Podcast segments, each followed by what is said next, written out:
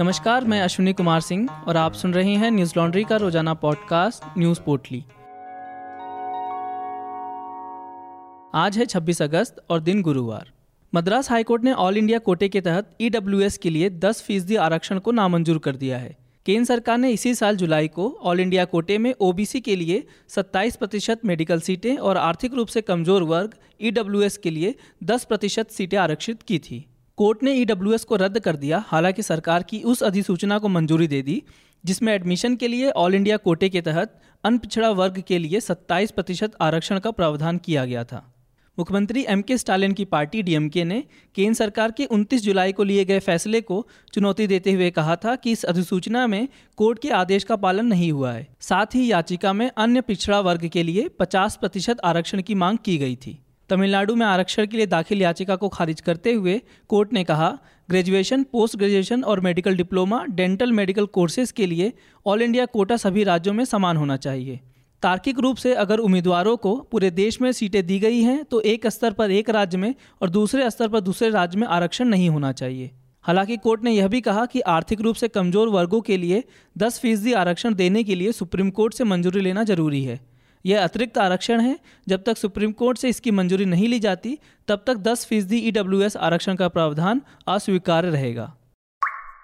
देश में अभी भी बड़ी संख्या में कोरोना वायरस के नए मामले सामने आ रहे हैं। पिछले 24 घंटों में कोरोना के छियालीस नए मामले सामने आए, वहीं 607 लोगों की मौत हो गई। स्वास्थ्य मंत्रालय की ओर से जारी ताज़ा आंकड़ों के मुताबिक, देश में पिछले 24 घंटों में चौंतीस लोग ठीक हुए हैं, जिसके बाद ठीक होने वालों की संख्या तीन करोड़ सत्रह लाख अट्ठासी हज़ार चार सौ चालीस हो गई है।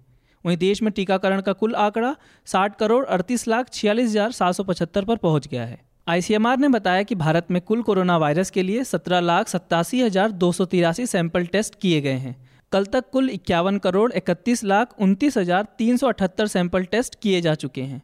केरल में पिछले 24 घंटों में इकतीस हज़ार चार सौ पैंतालीस कोरोना के नए केस मिले हैं। वहीं इस दौरान 215 मरीजों की मौत हो गई। यह पहली बार है कि जब राज्य में इस साल 20 मई के बाद तीस हज़ार से अधिक मामले सामने आए हैं। इस बीच केंद्रीय मंत्री वी मुरलीधरन ने केरल सरकार पर राजनीतिक लाभ के लिए कोरोना वायरस महामारी का इस्तेमाल करने का आरोप लगाया। उन्होंने केरल सरकार से आईसीएमआर की ओर से जारी दिशा निर्देशों का पालन करने की अपील की है। केरल की स्थिति को गंभीर बताते हुए उन्होंने कहा, राज्य संक्रमण को रोकने के लिए वैज्ञानिक तरीकों का उपयोग करने के बजाय राजनीतिक लाभ के लिए इसका इस्तेमाल करने की कोशिश कर रही है। केंद्र सरकार ने सुप्रीम कोर्ट कॉलेजियम की सिफारिशों को मंजूरी दे दी है, जिसमें नौ जजों की सिफारिश की गई थी। इन सिफारिशों को राष्ट्रपति रामनाथ कोविंद के पास मंजूरी के लिए भेजा गया है। इंडियन एक्सप्रेस की खबर के मुताबिक, शुक्रवार तक जजों के नामों का औपचारिक ऐलान हो सकता है।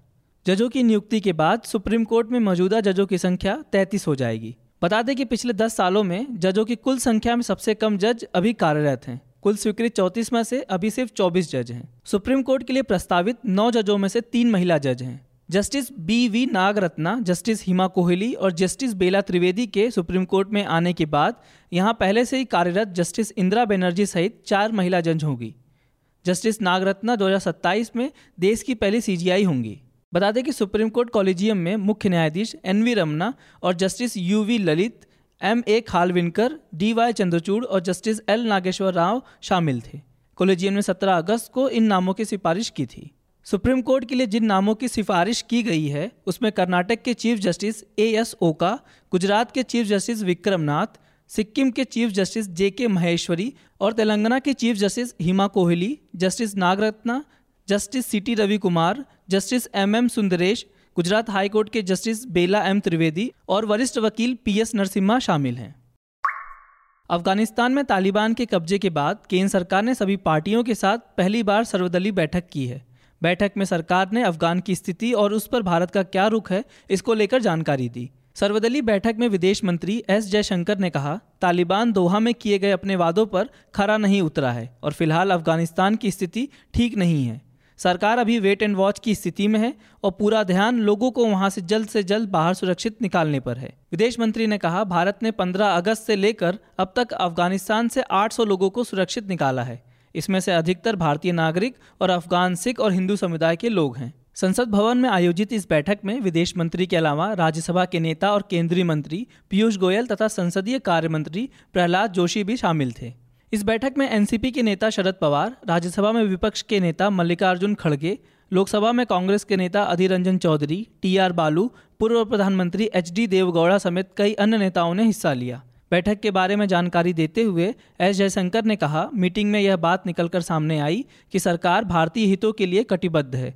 आने वाले समय में कुछ और मीटिंग होंगी। इस समय हमारा फोकस भारतीयों की सुरक्षा पर है। सर्वदलीय ब्रीफिंग पर कांग्रेस नेता मल्लिकार्जुन खड़गे ने कहा, यह पूरे देश की समस्या है। हमें लोगों और राष्ट्र के हितों के लिए मिलकर काम करना होगा। उन्होंने हमें इंतज़ार करने और देखने के लिए कहा है। सभी दलों ने एक ही विचार रखा है। बता दें कि 15 अगस्त को तालिबान ने काबुल पर कब्जा कर लिया था, जिसके बाद इस सप्ताह ही तालिबान ने अंतरिम सरकार का गठन किया है। सऊदी अरब प्रशासन ने अपने यहाँ काम करने वाले बाहरी मजदूरों को लेकर एक बड़ा फैसला लिया है। सरकार ने करीब 20 मुल्कों के बाहरी कामगारों पर लगाए गए ट्रैवल बैन को खत्म करने का फैसला किया है। सऊदी अरब के आंतरिक मंत्रालय ने कहा, सिर्फ़ सऊदी अरब में वैक्सीन की दोनों डोज लगवाने के बाद बाहर गए यात्रियों को सीधे प्रवेश की अनुमति दी जाएगी। सरकार ने कहा, जिन देशों पर बैन लगा था, वह लोग सऊदी अरब आ सकते हैं। लेकिन शर्त है कि आने वालों को कोरोना वायरस की दोनों वैक्सीन लगी होनी चाहिए, तभी उनको मुल्क में एंट्री करने का मौका दिया जाएगा। इसके अलावा कोरोना गाइडलाइंस पर अमल करना ज़रूरी होगा। इस संबंध में मंत्रालय ने दुनिया भर के दूतावासों को सऊदी राजपत्र भी जारी कर दिया है। कोरोना वायरस की गंभीर स्थिति को देखते हुए कुछ महीने पहले सऊदी ने भारत और पाकिस्तान समेत दुनिया के कई देशों से यात्रियों के आने पर पाबंदी लगा दी थी।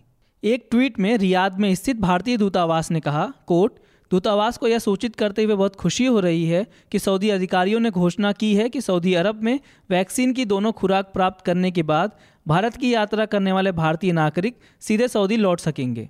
तीसरे देश में क्वारंटाइन की आवश्यकता नहीं है। अनकोट। गौरतलब है कि इससे पहले सऊदी अरब ने 20 मुल्कों के कामगारों पर पाबंदी लगाई थी, जबकि इस पाबंदी से राजनयिकों, स्वास्थ्यकर्मियों और उनके परिवारों को बाहर रखा गया था। बैन लगाने के बाद सऊदी प्रशासन ने अपने देशवासियों को कहा था कि वह इन 20 मुल्कों का सफ़र ना करें। अगर कोविड ट्रैवल गाइडलाइन तोड़ेंगे तो तीन साल के लिए ट्रैवल बैन लगा दिया जाएगा। साथ साथ भारी जुर्माना भी लगाया जाएगा। सऊदी अरब ने जिन 20 मुल्कों के आने वाले कामगारों पर पाबंदी लगाई थी, उन देशों में भारत, अमेरिका, पाकिस्तान, जापान समेत दुनिया के कई देश शामिल थे। न्यूज़ लॉन्ड्री सौ प्रतिशत विज्ञापन मुक्त प्लेटफॉर्म है, जिसका मतलब है कि हम किसी भी सरकार या कॉरपोरेट से विज्ञापन नहीं लेते। हम आपके समर्थन से चलते हैं। हम ऐसे ही स्वतंत्र होकर काम कर सकें। उसके लिए आप हमारी website Hindi dot news laundry dot com पर जाएँ और हमें सब्सक्राइब करें। और गर्व से कहें, मेरे खर्च पे आज़ाद हैं खबरें। आज बस इतना ही। आपका दिन शुभ हो। नमस्कार। न्यूज़ लॉन्ड्री के सभी पॉडकास्ट ट्विटर आई और दूसरे पॉडकास्ट प्लेटफॉर्म पे उपलब्ध हैं। खबरों को विज्ञापन के दबाव से आज़ाद रखें। न्यूज़ लॉन्ड्री को सब्सक्राइब करें।